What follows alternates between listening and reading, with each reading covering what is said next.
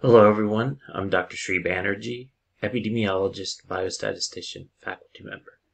And in this se session, what I'll go through is trying to um, open up Stata, and then uh, once you open up Stata, how to read the command, the code that this generates. Um, this way, every time that you open up Stata, you'll be able to access your dataset through this code. So let's go ahead and um, get started. So when you go to File, the first thing that you want to do is go to File. When you go to File, you want to um, select Import, and depending on the type of data set that you have, from my situation, this is Excel, and then you select Browse, and you can select one of many options here. So I'm going to um, select data now 1120.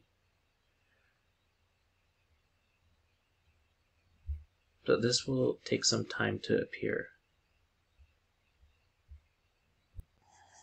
So once you upload the file, you can see this appear in the uh, output screen.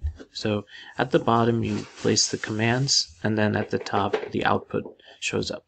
And then to the top right, you'll see the variables appear, um, and then uh, on in the in the right middle panel, um, you'll see the variables, um, and then you can see the actual um, data and the metadata. Um, so there's 62,000 observations in this data set and 243 variables.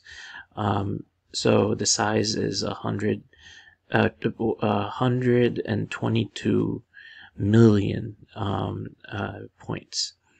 Um, so if, if we're looking at um, now the code that has been generated, then what you can do is save this code for next time that you're trying to um, load this into your Stata um, data set.